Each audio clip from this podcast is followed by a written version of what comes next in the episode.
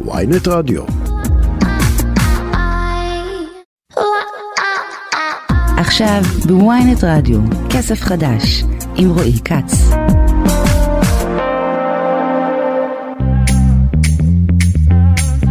כסף חדש, התוכנית הכלכלית היומית של ynet רדיו, שלום לכם, ערב טוב, אני רועי כץ, שקד אילת עורכת את השעה, עמית זק על הביצוע הטכני, ולנו יש הרבה נושאים עבורכם בשעה הקרובה, תכף נדבר על הסערה סביב הזינוק בשכר אה, חברי הכנסת.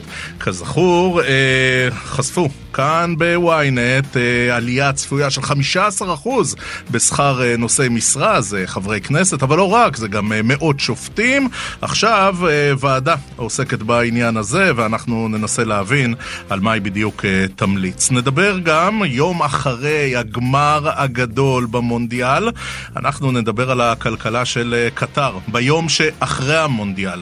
מה קרה לה בזכות המונדיאל, מה יקרה לה עכשיו שהוא נגמר, הרבה תשתיות, הרבה אצטדיונים והשקעה באמת חסרת תקדים, כולל גם עם היבטים שקשורים אלינו. ננסה לברר עם מנכ"ל משרד הכלכלה והתעשייה מתי מוצדק לסגור מפעל, אבל בעיקר מתי חשוב שהמדינה, באמצעות כספי המיסים שלנו, תנשים אותו מלאכותית. זה בעקבות אה, גל סגירות מפעלים בפריפריה, אז מיד אומרים אה, שהמדינה תתערב, ו- ו- ותעזרו ותצילו, אבל אנחנו ננסה להבין מתי זה נכון, כי יש משבר זמני, ומתי צריך להגיד למפעל הזה אין יותר זכות חיים. נדבר גם על עסקת אה, מכירת הפניקס לקרן השקעות ממשלתית מאבו דאבי. ננסה לברר האם uh, הרגולציה, הרגולציה הישראלית, היא זו שתעצור את המהלך המעניין וגם קצת מעורר המחלוקת הזה, וגם נרחיק לרשת החברתית טוויטר. וואו, זה, זה חודשיים כבר של כאוס מאז שאילון מאסק השתלט על טוויטר, אנחנו ננסה להבין מה הולך שם, אחרי שמאסק עצמו העלה סקר שבו הוא שואל את משתמשי הרשת החברתית האם צריך להדיח אותו מתפקיד המנכ"ל. אנחנו נדבר על זה לקראת סוף השעה. כאמור, כסף חדש, התוכנית הכלכלית היומית של ynet רדיו. הנה, אנחנו מתחילים, אומרים שלום לכתב הכלכלי של ynet ושל ידיעות אחרונות. שלום גד ליאור. שלום רב. טוב, בוא נדבר על uh, שכר חברי הכנסת. נזכיר כבר על ההתחלה, זה לא רק חברי כנסת, יש פה גם uh, כ-900 שופטים, יש פה גם uh, נושאי משרה אחרים, אבל uh, הסערה התקשורתית הייתה סביב שכר חברי הכנסת. האם הוא יעלה באמת ב-15%, כמו שפרסמנו כאן בוויינט, או שנכנס קצת שכל לקודקוד ויצמצמו את העלייה הזו? אז זהו, לא ברור עדיין, אבל ככל הנראה העלייה לא תהיה כזאת. למה? התכנסה ועדה בשם ועדת אלבשן, בראשות פרופסור יובל אלבשן, שהיה אגב גם מועמד להיות uh, מנכ"ל הביטוח הלאומי, וקבעה, היא עומדת לקבוע שיש להבחין בין שלושה uh, פרמטרים כדי להעלות את שכר חברי הכנסת. אפשר להצמיד אותו לשכר הממוצע, שזה רע, כי עכשיו מדובר על 15 אחוזים, כי שלוש שנים השכר הממוצע היה מוקפא. אפשר להצמיד אותו למדד המחירים לצרכן, וזה רע, כי המדד עלה עכשיו בחמישה וחצי אחוזים, ובערך זה מה שהוא יעלה השנה, וגם כאן העלייה ניכרת למדי, אני מניח שלא אתה ולא אני קיבלנו העלאת שכר כזאת. והדבר השלישי הוא להעלות אותה בכל שנה בעצם בשני אחוזים, זאת אומרת שזה מה שנהוג גם במגזר הציבורי, מין עלייה מינורית, עלייה נאה בתנאי אינפלציה רגילים, כשהאינפלציה היא אחוז, שניים, שלושה, להעלות את השכר בשני אחוזים זה יפה מאוד. עכשיו, 15 אחוזים ככל הנראה לא יהיה, אבל מה קורה? אנחנו תמיד תמיד עובדים בלחץ. אנחנו היום ב-19 בחודש, ממשלה בישראל כנראה מחר יכריז מר נתניהו עלה בידי, אבל היא תוקם כנראה רק בשבוע הבא. יישארו בערך ב-27 לחודש ארבעה ימים עד לסוף השנה. ולכן קצת קשה יהיה, דיברנו על זה כבר, לעצור את עליית מחירי הדלק, אה, לבטל את העלייה במחיר החשמל אה, ולמנוע עלייה גדולה של שכר חברי הכנסת. מה שכן, הכנסת עצמה צריכה לאשר את העניין הזה, ולכן פה, אה, רועי, פה הבעיה. האם אה, הכנסת, החתולים, ישמרו על החלב, או החתולים ייתנו לו לנזול? אז mm-hmm. זאת השאלה. גד, אני רק מנסה להבין. אז מדובר בעצם בהעברה לאיזושהי אוטומציה. עלייה אוטומטית כ-2% בכל שנה, פשוט אה, בלי איזשהו אה, גורם ש, שיחליט למעלה למטה, אה, להוציא את זה בעצם מהדיון הציבורי. נכון מאוד. זאת אומרת, לקבוע בכלל, זה טוב לכל הדברים, תמיד לקבוע משהו קבוע, כמו שקבעו לאחרונה סוף סוף, ולהבדיל אלפי הבדלות, מה יהיה הפיצוי וכיצד הוא ישולם במקרה של אירועים כמו אה, אה, מבצע צבאי בעזה או חלילה שומר החומות וכולי. קבעו מנגנון, אמרו ככה זה יהיה, עד קילומטר ככה וככה, הפיצוי יהיה כזה וכזה, עד אחוז כזה וכזה אה, של ירידה ב, ב, בהכנסות וכך הלאה. כנ"ל פה, במקום כל שנה להתווכח ולהחליט ולומר מה עושים, מה לא עושים וכמה וכן, יהיה, יהיה, תהיה נוסחה קבועה מאוד מאוד, אמ, אפשר להגיד, ריאלית, שתעלה את השכר במידה מסוימת, אבל לא בקפיצות כאלה. תאר לך עכשיו עליית שכר לאנשים שמשתכרים 45 עד 50 אלף שקל, פתאום יקבלו את 15 אלף שקל. אף אחד במשק לא מקבל העלאה כזאת, ולכן זה בלתי הגיוני. עכשיו, הדבר הזה הוא נכון רק ל-120 חברי הכנסת שלנו, או שוועדת אלבשן גם עוסקת בשכר של שאר נושאי המשרה? כי הזכרתי בפתיח שלי, אה, לא כל כך מדברים על זה, אתה יודע, הסערה התקשורתית והביקורת נגעה יותר לחברי הכנסת, אבל יש פה בתוך הסיפור הזה גם סדר גודל של 900 שופטים. זה לא רק שופטים, בימים האחרונים אה, אה, התפרסמו נתונים על מערכת הביטחון, שמענו מה משתכרי הרמטכ"ל והמפכ"ל ונציבת שירות בתי הסוהר, בין 90 ליותר מ-100 אלף שקל בחודש, הרבה יותר מראש הממשלה, מנשיא המדינה, מנשיאת בית המשפט העליון וכך הלאה, זאת אומרת, הם מרוויחים אה, הרבה מאוד כסף.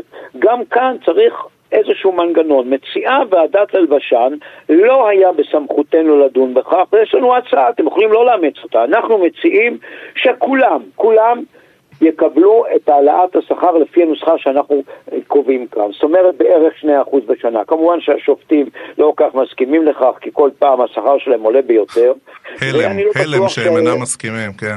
כן, אני לא בטוח שנגיד אה, בנק ישראל, מבקר המדינה ואחרים הם יהיו מאוד מרוצים, אבל נראה לי שמי שמשתכר 50, 60 ו-70 אלף שקל, לא רע אם יהיה מנגנון שיעלה את שכרו רק ב-2%, גם זה הרבה, כי מי, ש... הרבה, כי מי שמרוויח 50 אלף שקל זה אלף שקל תוספת. אה, לא אתה ולא אני קיבלנו אלף שקל תוספת. כן, וזה אני... גם, אה, ויש פה מראית עין משמעותית, ו... וזה יחסל את הדיון הציבורי ברגע. אה, וזה שהם לא רואים את הדבר הזה, זה מאוד מאכזב.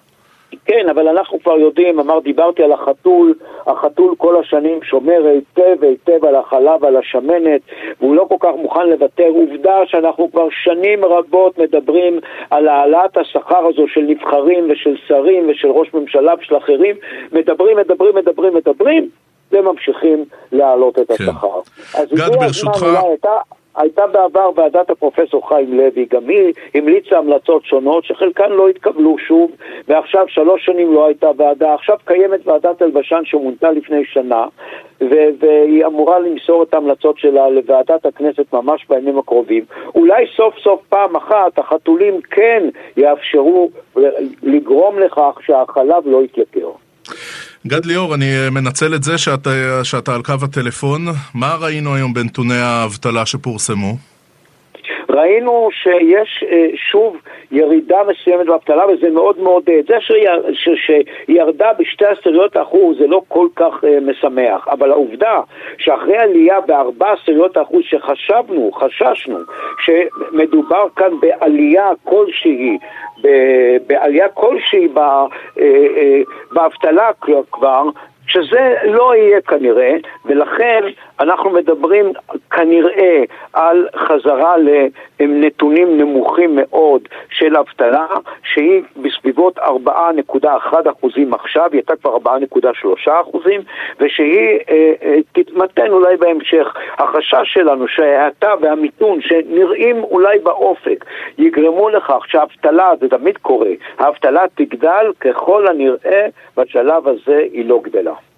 נו, אז אנחנו uh, מסיימים את השיחה בינינו באופטימיות, וזה לא דבר של מה בכך בימי החנוכה, אגד. נס חנוכה? לא יודע, אה, ניסים תמיד טובים. תחילת מגמה, תחילת מגמה. אתה יודע, נס זה דבר לא צפוי ודבר שאנחנו נורא שמחים והוא חד פעמי. בוא נאמר שאנחנו מקווים שזו התנהגות נכונה של המשק, שהשיעור האבטלה בארץ לא יעלה יותר אה, בשיעור אה, גבוה, ונמשיך להיות בשיעורים נמוכים בסביבות 4%. גד ליאור, כתב כלכלי, ynet ידיעות אחרונות, חנוכה שמח גד ותודה רבה על השיחה. חנוכה שמח. כסף חדש, אנחנו מזכירים לכם, אם אתם רוצים להאזין לנו בהאזנה מאוחרת, לכל התוכניות שלנו, לכל הרעיונות, גם התוכניות המלאות, גם הרעיונות החתוכים, אתם עושים את זה במתחם הרדיו באתר ynet, או בכל אפליקציות הפודקאסטים המובילות. פשוט מחפשים בשורת החיפוש כסף חדש, ואז אתם יכולים להאזין לנו בכל מכשיר, בכל שעה, בכל מקום. אם אתם מאזינים לנו דווקא כפודקאסט בהאזנה מאוחרת, אז בבקשה לדרג אותנו, וגם כדאי ללחוץ עוקב על מנת לקבל עדכון לכל תוכנית חדשה שעולה. אחרי uh, הפסקה מוזיקלית אנחנו נדבר על כלכלת קטר uh, ביום שאחרי המונדיאל, וגם uh, נברר מתי מוצדק לסגור מפעל, אבל גם מתי חשוב שהמדינה אולי תנשים אותו בעזרת הכסף שלנו בצורה מלאכותית, הכל הכל, אחרי קצת, מיכה שטרית.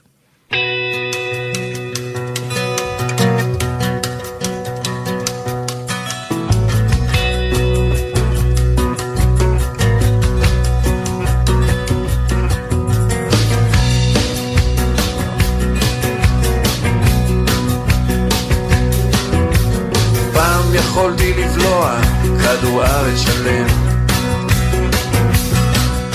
רכבתי על אופניים כשעדיין באוויר.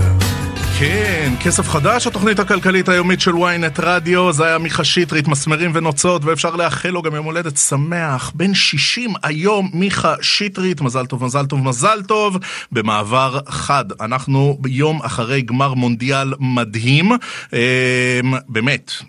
לא היו גמרים כאלה, אבל אנחנו רוצים לדבר כסף, אנחנו רוצים לדבר כלכלה, אנחנו רוצים לדבר עם שירין חסן, היא עמיתת מחקר במכון דייוויס ליחסים בינלאומיים באוניברסיטה העברית בירושלים. שלום שירין. שלום רועי, מה שלומך? שלום לכל המאזינות והמאזינים שלך. אני בטוב, אני מקווה שגם שלומך טוב, אז אה, בואי ננסה לסכם. ננסה רגע לברר כן. מה קרה לכלכלה של קטר בזכות המונדיאל. טוב, אז יש לנו שתי שאלות מאוד מרכזיות במובן הזה. מה הרוויחה קטר כלכלית מהמונדיאל? זו שאלה ראשונה.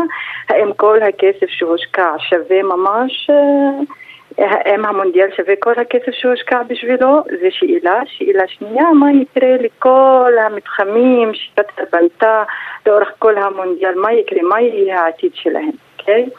Mm-hmm. אז קודם כל, בואו ננסה לעשות סדר למאזינים ולהגיד ככה. ניתן להבחין בין שני סוגי תשתיות, אוקיי?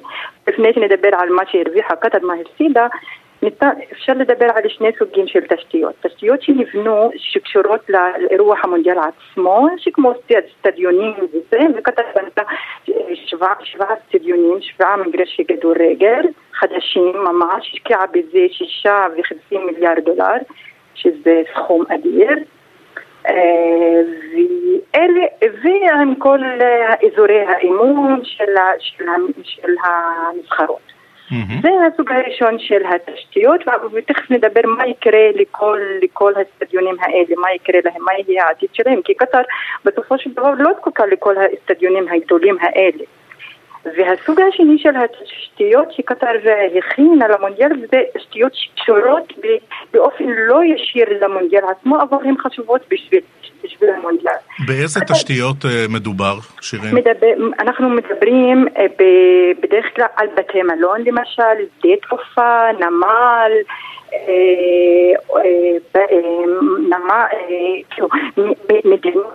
ערים גדולות, גם קטר בנתה אלה אלה דברים, שופינג מולס, כל הדברים האלה הם חשובים במדינה עצמה, אוקיי? אבל הם לא קשורים באופן כללי למונדיאל. עכשיו, אלה ממש, על, על זה קטר השקיעה המון כסף. למשל, אם נסתכל על, על לוסל, לוסל זו, זה עיר, אוקיי, חדשה, צפונה לדוחה, קטר בנתה אותה והיא אה, השקיעה בה אה, כמות אדירה של כסף. זה 45 מיליארד דולר השקיעה בזה. קטר למשל גם אה, בנתה מטרו, מטרו תת-קרקעי חדש, שזה גם בו השקיעה 37 מיליארד דולר. בנוסף, קטר גם הרחיבה את שדה התעופה. אוקיי? וזה עלה ל-15 מיליארד דולר. בנוסף, ל, אמ, גם לנמל. שקטר הקימה... אז רגע, אני עושה ברשותך, שירין חסן פה הפסקה. זה כן. מה שקטר השקיע. אנחנו כן. ביום שאחרי המונדיאל מצליחים להבין כבר אה, את ההישגים, את התועלות של קטר מההשקעה האדירה הזו? כן, זהו. איך קטר תתרגם את התועלת הזאת עכשיו?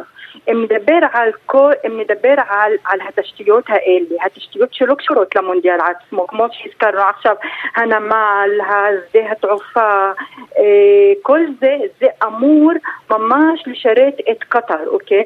קטר, יש לקטר, אה, בתחילת שנות האלפיים היא גיבשה את החזון הלאומי שלה 2030.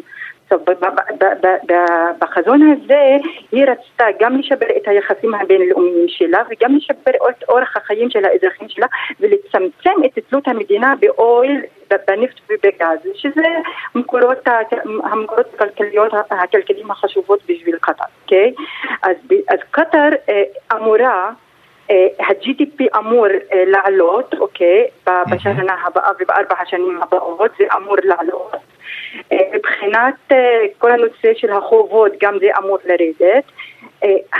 ענף התיירות הוא אחד מהענפים החשובים ביותר שגם, שגם קטר אמורה... רגע, אבל כשאנחנו אומרים, אבל כשאנחנו אומרים שהתמ"ג אמור לעלות, הוא אמור לעלות כתוצאה ממה? זאת אומרת, אז יישארו תשתיות, יש שם נמל ויש שם רכבת תחתית חדשה, אבל... כן. אבל אה, מה, למי זה ייתן שירותים עכשיו כשכל מי שהגיע למונדיאל טס חזרה? חזרה, אבל אל תשכח שהרבה תיירים אמורים עכשיו לחזור לקטר, כי, כי, כי מאוד חשוב, כי, כי, כי, אוקיי, אז כל התיירים אה, שבאו והלכו, אבל יש תיירים חדשים שאמורים לחזור, אוקיי, למדינה אה, mm-hmm. בקרוב. זה ענף התיירות, בגלל כך גם קטר רצתה לבנות למשל ערים חדשות כדי גם להתחרות באיחוד האמירויות בדובאי, אוקיי, המתחרה המרכזית שלה. אז, אה, אז גם כל הנושא של הג'יפ אה, אמור לעלות כתוצאה גם מהעסקות, מהעסקות, אה, מהעסקות חדשות, מצריכות חדשות, גם זה גם כן, אז, אז, אז, אז כל הניתוחים הכלכליים צופים שקטר, צופים שקטר כן ה-GDP שלה יעלה בארבע השנים ה... וזה גם מהניסיון ממונדיאלים אחרים, נגיד אם נדבר על המונדיאל שהתקיים בקוריאה וביפן ב-2002, אז זה ממש היה לזה תוצאה מאוד חיובית על ה-GDP של שתי המדינות. כן. אז, אז, אז זה, בשביל זה קטר השקיעה מלא כסף. אני אוקיי? מבין. אה, שירין, אנחנו נסתפק בדברים האלו. שירין חסן, עמיתת מחקר במכון דייוויס ליחסים בינלאומיים באוניברסיטה העברית בירושלים. תודה, גברתי, השכלנו. תודה רבה. תודה רבה לך, יום טוב.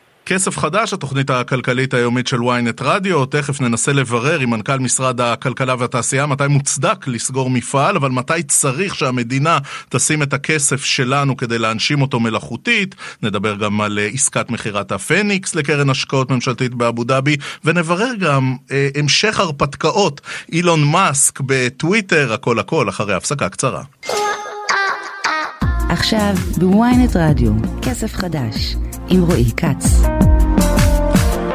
כסף חדש, התוכנית הכלכלית היומית של ynet רדיו, אנחנו חזרנו. אה, בתוך הדיון על אה, סגירת מפעל להבים בנהריה, שוב אנחנו רואים אה, שיח כלכלי ער, גם בתקשורת הכלכלית, אבל לא רק, גם ברשתות החברתיות, על דרישה, דרישה שהמדינה תזרים כסף ותנשים מפעלים בצורה מלאכותית, במיוחד בפריפריה, על העניין הזה ממש, אנחנו מבקשים לשוחח עם מנכ"ל משרד הכלכלה והתעשייה, מנהל מינהל סחר חוץ, שלום אוהד כהן. אהלן, אחר הצהריים טובים לכם ולמאזינים. מר כהן, אמ, גם אתה ודאי אה, שומע את הדיבורים האלה, אומרים, רגע, אז שהמדינה אה, תתערב, שהמדינה אה, תחליף את פרטן ויטני, שהמדינה תזרים כסף.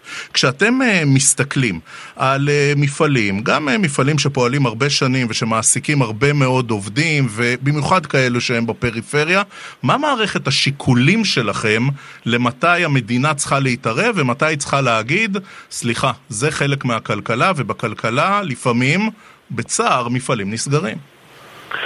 כשאנחנו באים ומסתכלים על uh, מפעל, וכל uh, מקרה הוא, כל מקרה הוא לגופו, אנחנו מסתכלים על מספר, uh, מספר uh, מדדים. הראשון הוא לראות את כמות העובדים, כי יש הבדל גדול כאשר, נגיד כמו במפעל uh, להבים, שמדובר על 900 עובדים שמפוטרים במכה, לבין מפעל או חברה שבה מפוטרים 20 אה, או 30 אה, עובדים. אני חושב שזה שני אירועים אה, אחרים לגמרי. הדבר השני שאנחנו מסתכלים זה לראות מה האפשרויות התעסוקתיות שיש באותו מקום. כי אם למשל ישנה חברת סייבר שמעסיקה 50 מהנדסי תוכנה או 50 מהנדסים, או סתם 50 אנשים שהם לאו דווקא עם השכלה אקדמית כזאת או אחרת, במרכז, אה, במרכז תל אביב.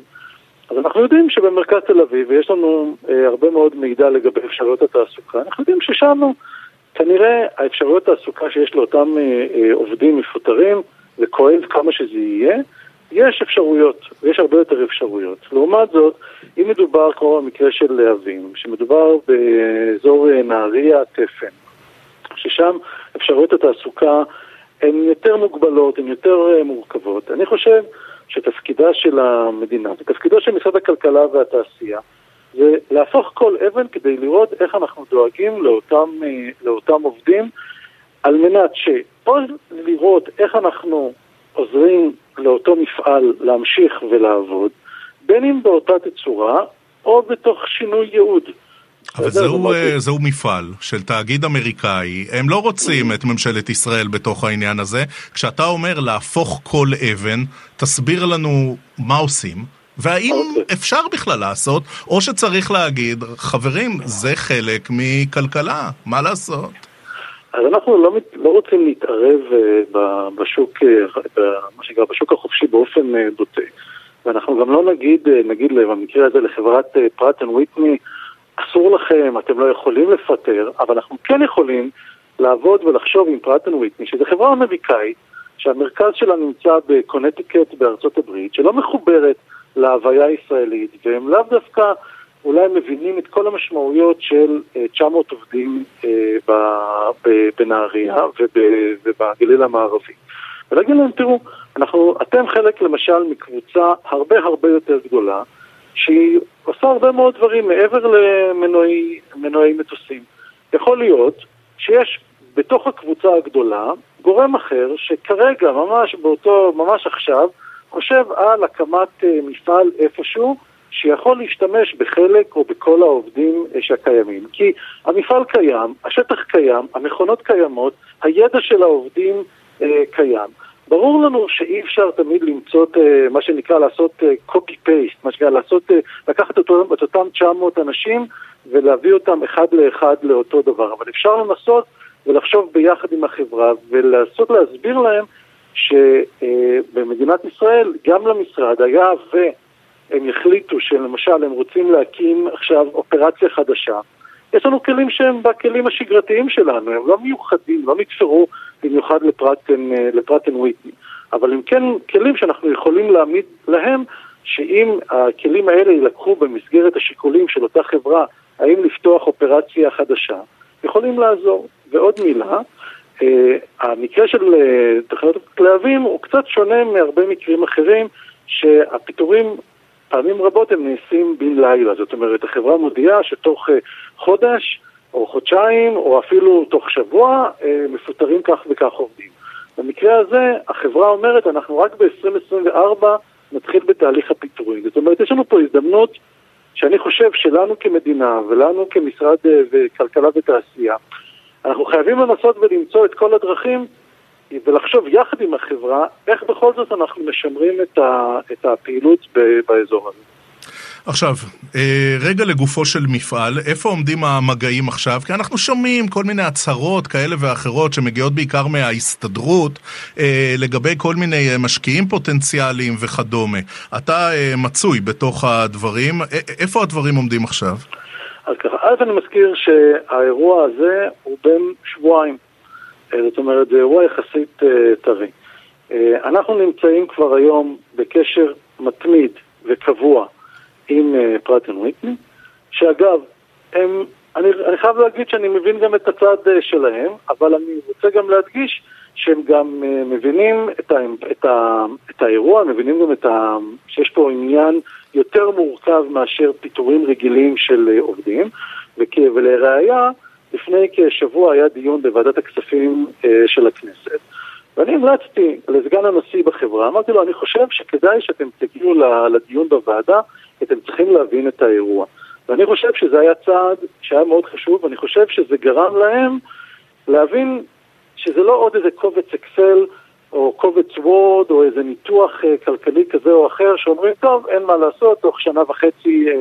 כשאתה, אומר, אני, כשאתה אומר, אני מבין את Pratt and Whitney, והם מבינים את הקושי האזורי ואת המשמעויות האנושיות, מתנהל איזשהו משא ומתן, כי אתה הזכרת בתחילת השיחה בינינו, שיש לדברים האלה הרבה אספקטים של תן וקח, ו- ואפשר לדבר גם עם תאגיד אמריקאי כל כך גדול, בהרבה מאוד דברים שממשלה שלמה שרוצה בזה יכולה לעשות. אז uh, אנחנו לא נמצאים uh, בשלב, אין לנו כרגע משא ומתן uh, בין, בינינו לבין פרט אנד ויטני, יש דיאלוג. אני חושב שיש הבדל מאוד גדול בין השניים. כשאתה בא ואתה נושא ונותן, צד אחד נותן וצד שני מקבל. אני חושב שאנחנו באים ממקום של דיאלוג, כשאנחנו מסבירים להם שזה חשוב לנו, ואנחנו אומרים להם, אנחנו מבקשים שתחזרו רגע לשולחן השרטוטים שלכם, ותבדקו האם באמת כל האופציות מוצו. כיוון שאתם קבוצה, כאמור, חברה מתוך קבוצה מאוד גדולה שמעסיקה 174 אלף איש ברחבי העולם, בואו תסתכלו שוב פעם, האם באמת מוצאו כל האפשרויות. וזה כרגע מה שאנחנו עושים מול, מול פרט הנוי.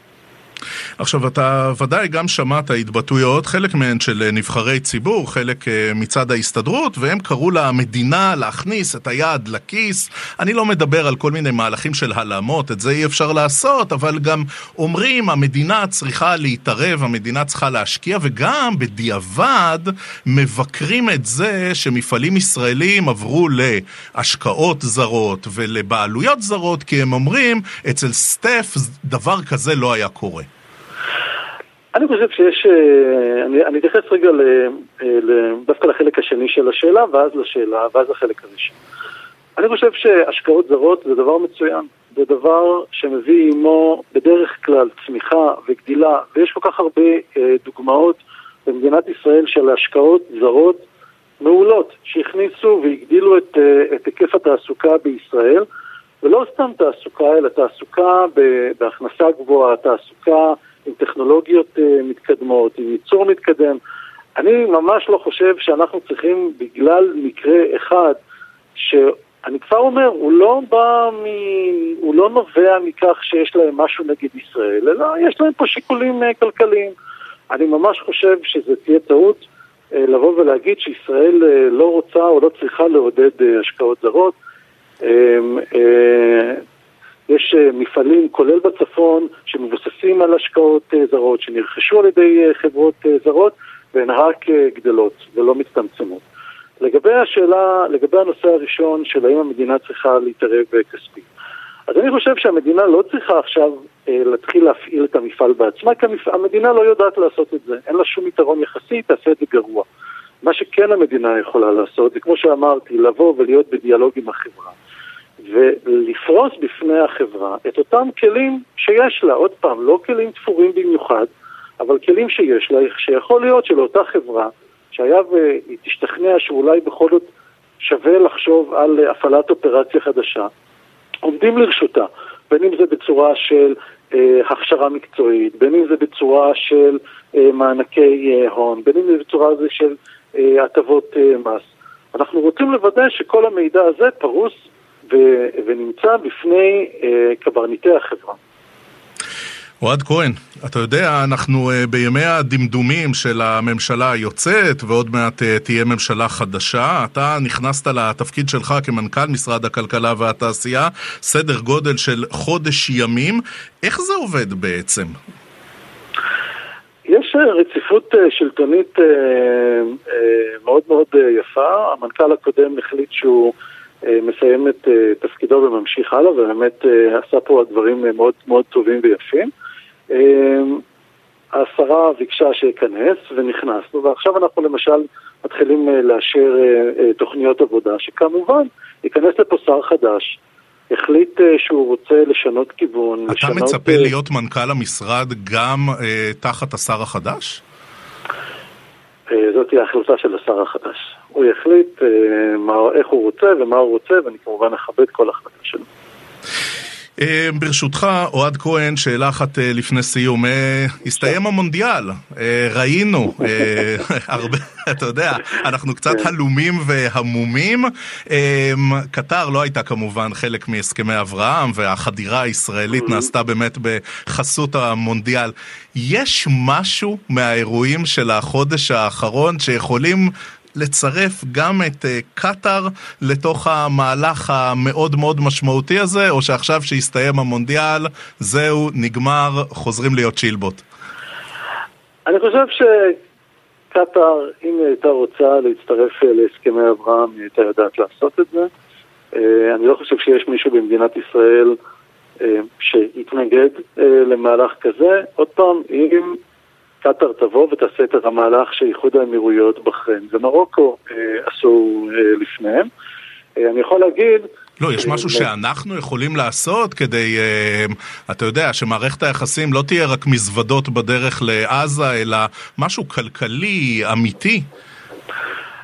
אני יכול להגיד מה עשינו עם איחוד האמירויות, בחריין ומרוקו. אנחנו מאז כינון היחסים חתמנו איתם על הסכמים כלכליים. יש היום לאיחוד האמירויות, אני לא יודע אם אתם ניסית פעם לראות כמה טיסות יש לאיחוד האמירויות מדי שבוע. אנחנו מדברים על למעלה מ-50 טיסות ישירות. מטורף. של, שזה פשוט מדהים עם מדינה שעד לפני שנתיים לא היה לנו איתם בכלל יחסים דיפלומטיים. ואני חושב שהסכמי אברהם הם אה, הצלחה לא נורמלית, שהלוואי ורק אה, אה, יגדלו ויתרחבו. אוהד כהן, מנכ"ל משרד הכלכלה והתעשייה, מנהל מינהל סחר חוץ. אה, ברשותך, אדוני, אני אאחל לך הצלחה בתפקיד. לא משנה כמה רבה. זמן הוא יימשך. תודה רבה לך. תודה, מר כהן. ערב אה, טוב, ביי ביי. כסף חדש, ynet רדיו, עושים הפסקה מוזיקלית, ומיד חוזרים עם עסקת מכירת הפניקס לקרן ההשקעות הממשלתית מאבו דאבי.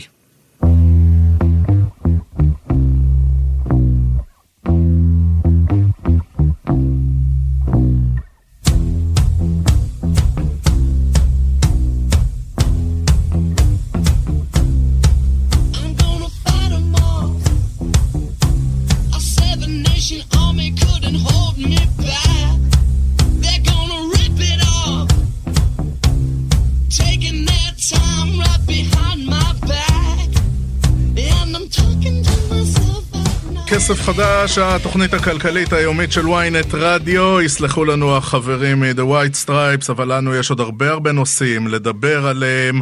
אנחנו אומרים שלום לכתבת ynet וידיעות אחרונות, שלום נביד זומר. שלום רועי. אנחנו נשארים במפרציות, אה, רוצים לדבר על עסקת מכירת הפניקס לקרן כן. השקעות ממשלתית מאבו דאבי. אה, בואי ניתן רקע קצר על העסקה לפני שנדבר על אה, מי שאולי ינסו למסמס אותה. אה, קודם כל היא עוד לא בוצעה העסקה. היא נחתמה על ידי המוכרים והקונים, אבל היא עוד לא אושרה והיא עוד לא בוצעה. העסקה אומרת שאת השליטה באפניקס תקנה קרן השקעות אה, שבבעלות ממשלת אה, אבו דאבי, ומה שהיא קונה בעצם זה את חברת הביטוח הגדולה ביותר בישראל, שהיא לא רק חברת ביטוח, היא גם חברת השקעות. לפניקס יש הרבה מאוד השקעות ריאליות, היא שותפה בעינות ביתן ובפרטנר היא שותפה ובחברת רפה לתרופות, בהרבה מאוד חברות, כך שבעצם מי שקונה אותה, קונה גם אה, כרטיס כניסה, מסלול אקספרס, להרבה מאוד אה, השקעות במשק הישראלי, וכמובן את כספי החוסכים. כמה הם כספי החוסכים? זה 365 מיליארד שקל. מתוכם 60 מיליארד זה כספי פנסיה. זאת העסקה. עכשיו, תמורת, תמורת כל הטוב הזה, השליטה, 25%, אמורים לשלם ה, ה, הקרן בסביבות 2.3 מיליארד אה, שקל. עכשיו, כמו כל uh, עסקה מהסוג הזה, עכשיו בעצם uh, זה לפתחו של הרגולטור, ושם אנחנו יודעים, וגם גורמים בשוק ההון מספרים לך, נביד, זה אומר, יש מי שחושב שככה ממסמסים עסקה כזאת, שאולי לא מתאימה כל כך בתקופה הזו לקונים האלה ספציפית. אני רוצה לדייק. הרבה בבקשה. מאוד חושבים, אה, כל מיני בכירים בשוק ההון, במשק, שלא צריך לאשר אותה. זה עוד לא שמישהו החליט כבר למסמס אותה, כי ב, בעסקה הזאת, בניגוד לעסקה רגילה, שבהם השיקולים הם כלכליים, זה כן כדאי, זה לא כדאי. בעסקה הזאת יש עוד לבל, והלבל הוא מדיני-פוליטי. זאת אומרת, חתמו הסכם שלום עם uh, אבו דאבי, אם אתה זוכר, מי שחתם אותו זה ביבי, ומאוד היה גאה בהישג, ויש פה הסכם, uh, בהסכם יש סעיף ש, שאומר ומזמין את האבו דאבים להשקיע בישראל. אז עכשיו, מעבר לרמה הכלכלית, כדאי, לא כדאי, יש פה שיקול מדיני. מה יקרה אם נגיד לא לאבו דאבים? האם אה, זה חושף את הפנים האמיתיות שלנו? האם זה יגרום לתקלה בהסכמי השלום? אולי... אני לא רוצה להישמע קונספירטור, נביד זומר, אבל אולי זה נוח לדרג המדיני והפוליטי שדווקא רגולטור מקצועי הוא זה שיצא נגד הדבר הזה, והם יגידו, חבר'ה, מה אתם רוצים? אה, זה רגולטור עצמאי. אני לא חושבת שאפשר יהיה לנתק עד כדי כך. כי, mm. כי בסופו של דבר, השייח' אבו זיאד, שעומד בראש הזה, את החשבון יגיש לביבי, כי איתו הוא חתם הסכמי שלום. כן. ואני לא חושבת שאפשר יהיה לנתק את זה, וזה אתגר מאוד מסובך שיעמוד לפתחו של אה, ראש הממשלה. אה, אני בטוחה שהרגולטור, יהיו עליו גם השפעות. וזה יהיה מעניין לראות, אבל... מצליחים שואל... אגב להבין מה העמדה של אה, נתניהו על הדבר הזה? נתניהו, כהרגלו, כשיש בעיות הוא שותק. אה, אנחנו עוד לא יודעים, זה עוד לא הגיע. תשמע, קודם כל, הם רק חתמו על מזכר הבנות. עכשיו צריכים אבו דאבי מצידם לעשות בדיקת נאותות, מה שנקרא בשפה המקצועית due diligence. זה לבד יכול לקחת שישה חודשים. במקביל, צריך, קודם כל הם צריכים להגיד שהמחיר אכן הוגן, שהתנאים שאמרו להם זה התנאים כן. שישנם. אתה יודע, אחר כך צריכה רשות ההון וועדה מיוחדת, כי בכל זאת יש פה עניין מדיני, אה, לדון בעניין, ואולי גם רשות התחרות. עכשיו זה מתחיל בירוקרטיה מסובכת כן כמוה, אפילו אם זה לא אבו דאבים, אוקיי? טפסים, שקיפות, תביא עוד נתונים, זה תהליך ארוך. אה, ויכול להיות שהוא יהיה כל כך ארוך, שבסוף, אתה יודע, איך אומרים, מישהו אה, ייכנע כבר לבירוקרטיה הזאת ויוותר. בשיטה יכול... של אה, מי ימות ראשון, הפריץ או הכלב. כן, לא רציתי להגיד הם... את זה, בכל זאת כלב. בשביל זה, בשביל זה אני פה, נבית זומר. כן. אמ, ברשותך, אה, אני רוצה להתייחס לפרסום אחד נוסף שלך כן. מהיום, באמת, מה שמכונה במעבר חד, כן? כן. את אה, מפרסמת שאחרי שלושה עשורים, חנות טולמנס, נכון. שהיא באמת חנות מיתולוגית בהרצליה פיתוח, נכון. היא נסגרת, נכון? היא לא נסגרת לגמרי. היא עוברת דירה, נקרא לזה ככה. היא עוברת דירה, כי מה שקרה בהרצליה פיתוח, שהמאפיין שלה הוא באמת... אה, יוקרה, אה, יוקרה, יוקרה. יוקרה, ויוקרה זה אומר בתים נמוכים ומבנים חד-קומתיים. אה, אישרו תב"ע לבניינים גבוהים בעירוב שימושים כמו מסחר ומגורים ומשרדים. והתחיל מסחר מאוד ער שם במגרשים האלה, בחלק היותר אה, מסחרי תעשייתי, של מגרשים שעמד עליהם בניין ישן, אז פה הייתה חנות כזאת, ואולם תצוגה של רכב יוקרה כזה. אה, חנות טולמנס, שהיא ברחוב המנופים, מהמם. שמבטח ש- שמיר, שהוא בעל המגרש, בנה לה בזמנו את החנות אולם תצוגה הזאת, שהיא היחידה בארץ דרך אגב. טולמנס, החנות רהיטים, זו היחידה בארץ. ועכשיו כשהם קיבלו תב"ע, אז מבטח שמיר, על מגרש שקנתה אותו לפני 20-30 שנה בעלות היסטורית, תרים אה, מגדל של 17 קומות, שיהיה בו הכל מכל. רגע, ו- והמשמעות היא שכל התכונים אה, שאוהבים אה, פרטי עיצוב אה, יוקרתיים וכורסאות ב-48 יצטרכו אלף שקל, להטריח את ינדדו. עד בני ברק עכשיו, נכון? עד רחוב הלח"י בבני ברק. לאן הגענו? לאן כן. הגענו? ושם אבל יחכה להם, הם קנו, בעלי טולנס קנו אה, בניין משרדים של ארבע קומות, הוא מוסב לאולם תצוגה ענק של כל ה... של טולמנס ומות... וטולמנס מטבחים וכל מותגי היוקרה שלהם. ואפילו טולמן שדות, המותג הצעיר שלהם. לא, הוא קיים בחנות על יד. הוא כבר אה. קיים בחנות לצד. אבל יש אוקיי. להם אה, וילה דדי, שאתה לא מכיר בוודאי כי אתה לא מהתכונים, אבל זה מטבחי יוקרה. יש להם את אה, ריהוט הגן שהם מביאים. יש להם מותגי יוקרה בנוסף לריהוט הרגיל, שזה ריהוט מעצבים. ו- ולמי שבנו את זה בזמנו, זה היה למייסדים של טולמנס. לג'ף ותמרה טולמן, שהם שניהם נפטרו כבר דרך אגב, והם היו הראשונים באמת שהביאו את ה- לעשירון העליון את הבשורה הזאת של רהוט מעוצב, של רהוט של, רהוט של מ- מעצבי על מחו"ל. כן. זה היה באמת אז אה, מהפכה בארץ.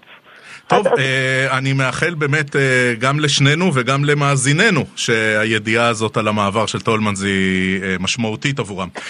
כי, עכשיו צריך לנסוע לבני ברק ולא להרצליה כן. פיתוח, בדיוק. נבית זומר, כתבת ynet, ידיעות אחרונות, תודה, תודה רבה. תודה לכם. טוב, עכשיו אנחנו רוצים uh, לדבר על המשך הסאגה בטוויטר, באולפן ynet רדיו. נמצא יובל מן, הוא עורך ערוץ הדיגיטל בוויינט. שלום יובל. היי רועי, מה העניינים? טוב, אני כבר לא יודע איזה פרק זה בתוך הסאגה מאז שאילון מאסק השתלט על טוויטר, אבל uh, באמת אין רגע דל, ואחרי שהוא צנזר עיתונאים והחזיר אותם, ואיומים של האיחוד האירופי ומה לא, עכשיו אילון מאסק מעמיד את עצמו על המוקד, נכון? כן, אז צריך להגיד שנכון לעכשיו אילון מאסק הוא עדיין מנכ"ל טוויטר, אבל אנחנו לא יודעים אם זה יהיה נכון בעוד שעה או שעתיים. או וואו, מה קרה? כן, אז אה, באמת הוא פרסם הלילה סקר שבו הוא שאל את המשתמשים של טוויטר האם הוא צריך להתפטר מתפקידו אה, בתור מנכ"ל טוויטר, ונחש מה? אה, רובם חושבים שהוא צריך להתפטר, אה, יותר מ-57% אומרים שאילון מאסק צריך לסיים את תפקידו, והוא הבטיח אה, שהוא יעשה מה שהמשתמשים יגידו לו. אבל בכל הכבוד והדחקות והגחמות של אילון מאסק, ככה מקבלים אה, החלטות בגוף עסקי? זאת שאלה מצוינת. וגם, כמה אנשים השתתפו בסקר הזה? יודעים? כן, אז השתתפו יותר מ-17 מיליון לדעתי.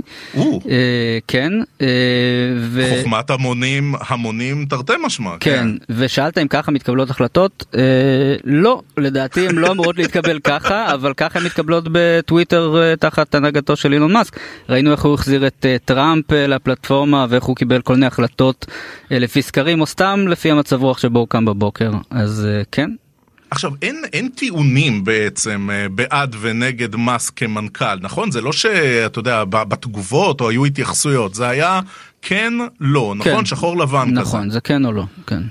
אוקיי. עכשיו, זה רק נגיד אה, למאזינים שלנו, לא משנה את זה שמאסק נשאר בעל הבית, כן, כן? הוא, הוא הבעלים של טוויטר, נכון. השאלה היא האם הוא אה, אה, גם יריץ את, ה, יריץ את החברה, ואתה אומר, אה, הדבר הזה יכול אה, להפוך אה, למדיניות ממש בתוך שעות. כן, לגמרי. יכול להיות שהוא אה, יכריז כבר, כבר היום אם הוא ממשיך או לא ממשיך בתפקידו. מה שכן, הוא אומר, אה, יש אה, מועמדים להחליף אותי, אבל אף אחד מהם, אה, אין אף אחד שיכול לשמור על טוויטר בחיים. זאת אומרת, הוא רומז שרק הוא, לכאורה, יכול באמת אה, להציל את טוויטר ולשמור עליה. Mm, כן, טוב, אה, בוא נדבר על אה, החלטה נוספת של טוויטר, אה, שבינתיים גם, גם חוזרת בה באיזה סוג של פליקלה כזה, אבל היא אומרת מדיניות חדשה, מדיניות חריגה, עליה היא הודיעה אתמול, תחילת השבוע, יום ראשון, לפיה היא חוסמת כישורים, לינקים לפלטפורמות מתחרות. לדוגמה, אני מעלה ציוץ עם הפניה לאינסטה, לפייסבוק, לרשת אחרת, הם אומרים, זה אסור, אבל אז הם חוזרים בהם, נכון? בדיוק. אז תראה, רשתות חברתיות לא אוהבות שהמשתמשים שלהם מפנים משתמשים אחרים לרשתות אחרות, כי הם רוצים שתישאר אצלם כמובן. אה, אז היו טענות, אתה יודע, בעבר על זה שאולי פייסבוק, האלגוריתם שלה מזהה לינקים ליוטיוב נגיד, אז הוא ממקם אותם במיקום נמוך יותר, אבל אה, צעד כל כך דרסטי של איסור הלינקים לרשתות מתחרות, זה עוד לא ראינו, אה, וזה מה שמאסק עשה אתמול, הודיע על מדיניות חדשה, אי אפשר לקשר לאינסטגרם, לפייסבוק, למאסטודון ולעוד כל מיני אפליקציות, אפילו לא בביו שלך, זאת אומרת בחלק העליון של הפרופיל שלך אתה לא יכול להפנות לפרופיל שלך ברשת חברתית אחרת, והמשתמשים זועמים על הדבר הזה, וממש תוך שעות ספורות טוויטר חוזרת בה, מוחקת את הפוסטים שהיא העלתה בנושא הזה, ומאסק מפרסם התנצלות, והוא אומר מעכשיו החלטות גדולות יתקבלו רק באמצעות סקרים. אני מתנצל זה לא יקרה שוב ואגב רגע אחרי זה הוא מפרסם את הסקר שבו הוא שואל אם הוא צריך להתפטר. אגב שמה, כל, הוא, כל הוא, זה הוא עושה הוא, כנראה הוא, מקטר הוא היה אתמול בגמר של המונדיאל והוא צולם שם אז כנראה בסוף המשחק אחרי שהאדרנלין ירד הוא צייץ את הדברים האלה. כן, טוב, הוא מתחיל ליישם פה דמוקרטיות אה, ישירות. אגב, יודעים אם המשתמשים בתוך הסקרים האלה, אם הם אמיתיים, אם יש פה בוטים, זה, זה שווה משהו בכלל מבחינת אה, זיהוי הלכי הרוח של המשתמשים? תראה, אין לנו מידע, יכול מאוד להיות שחלק מהם הם בוטים, אה, זה באמת אה, מעניין אה, לדעת. אה, אה ברור שאי אפשר לסמוך באמת על, אה, על סקר אה, שמתנהל ככה, אה, אני לא יודע מה, מה עובר לו בראש. טוב, אנחנו uh, חיים ומסקרים זמנים מאוד מעניינים, ואילון מאסק הוא uh, מעסיק אתכם הרבה. יובל מן, עורך ערוץ דיגיטל בוויינט, תודה, תודה רבה על השיחה. תודה, להתראות. אנחנו מסכמים את כסף חדש, התוכנית הכלכלית היומית של ynet רדיו. נגיד תודה לשקד אילת שערכה, לעמית זק שהיה על הביצוע הטכני. מיד אחריי, כאן בוויינט רדיו, דודו ארז, יואב רבינוביץ' עם סיכום היום. מחר אנחנו ניפגש שוב, ארבע אחרי הצהריים, כסף חדש. נשתמע.